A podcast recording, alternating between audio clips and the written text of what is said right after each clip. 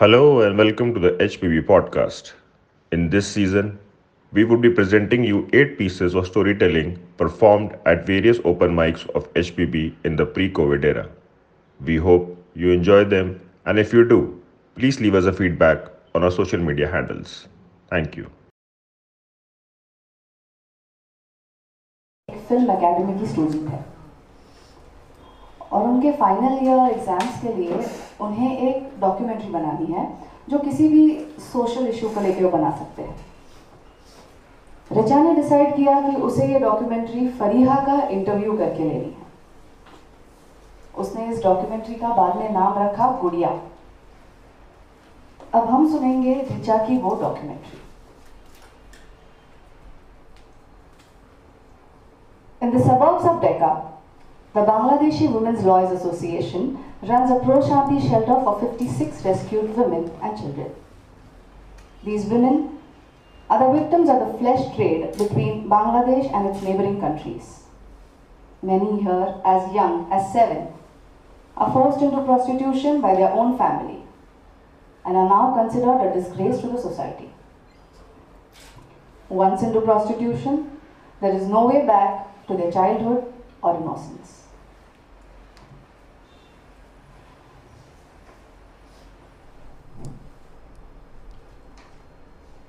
अम्मी खाना नहीं देती थी। अब्बू का बात नहीं माना तो। वो कपड़ा निकाल के बिस्तर पे लिटा देते थे, हाथ पैर बाँध देते थे। मुँह में कपड़ा घुसा देते।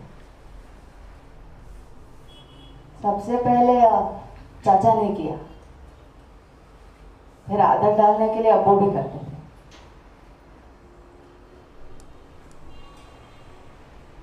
Fariha is 20 years but her memory when she was six is as sharp as knife. When we entered her room to ask a few more questions about her past, she indicated us to stay quiet as she was putting her daughter to sleep.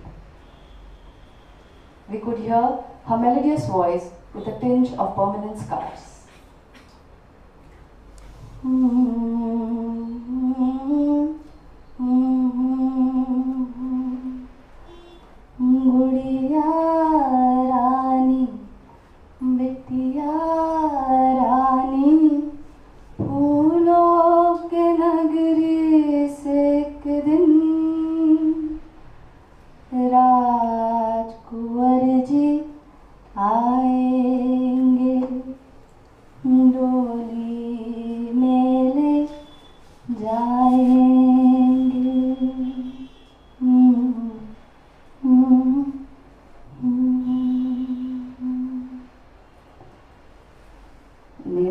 दो साल की है।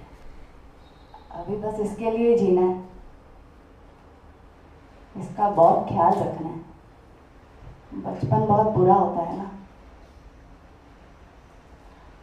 पहले अबू एक time पे एक जन को भेजते थे फिर बाद में दो तीन जन को साथ भेजते थे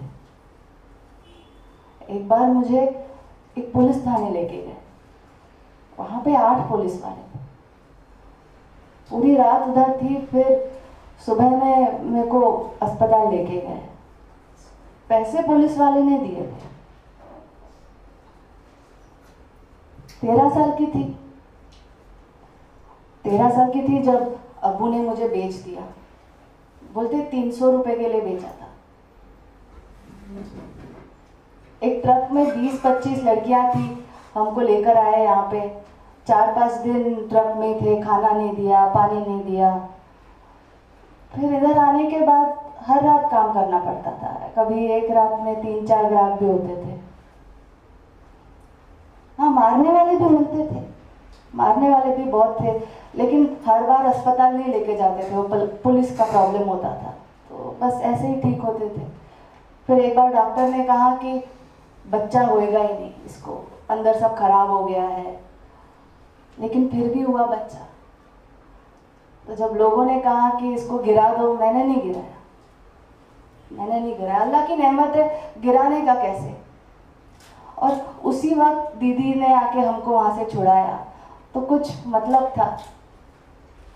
तो अभी बस इसके लिए जीना है। Fariha's story is as gruesome as many other stories that one hears in this shelter home. But what stood out for us was her faith in her Lord and her strength to raise her child in spite of all the circumstances and the many doubts that she had in her own mind. इसको मैं बड़ा आदमी बनाएगी औरत नहीं बनेगी इसको मैं बड़ा आदमी बनाएगी अल्लाह पे भरोसा है वो इसका सब अच्छा करेगा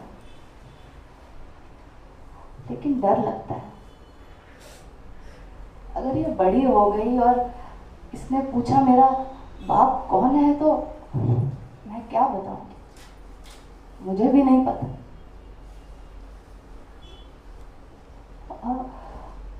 और अगर बड़ी होने के बाद इसको जब मेरे बारे में सब पता चल जाएगा, इसको मुझ पे घिन तो नहीं होगी ना?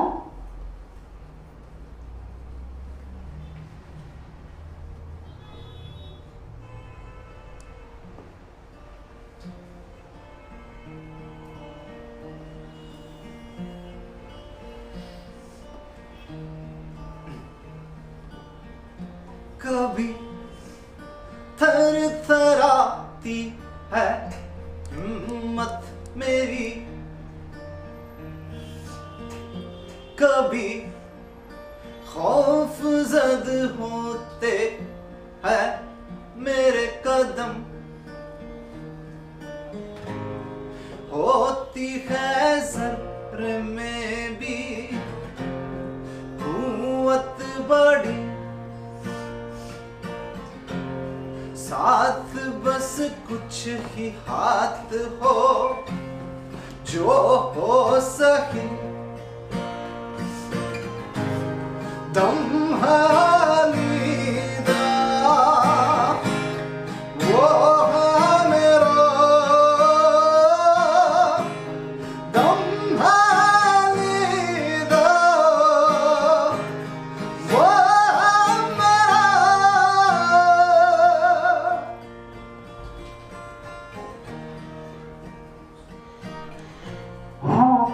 है तकदीर हमसे शर्मिंदा ही सही। कल पे हक तो हमारा भी है। तकदीर नहीं पर हौसला ही सही।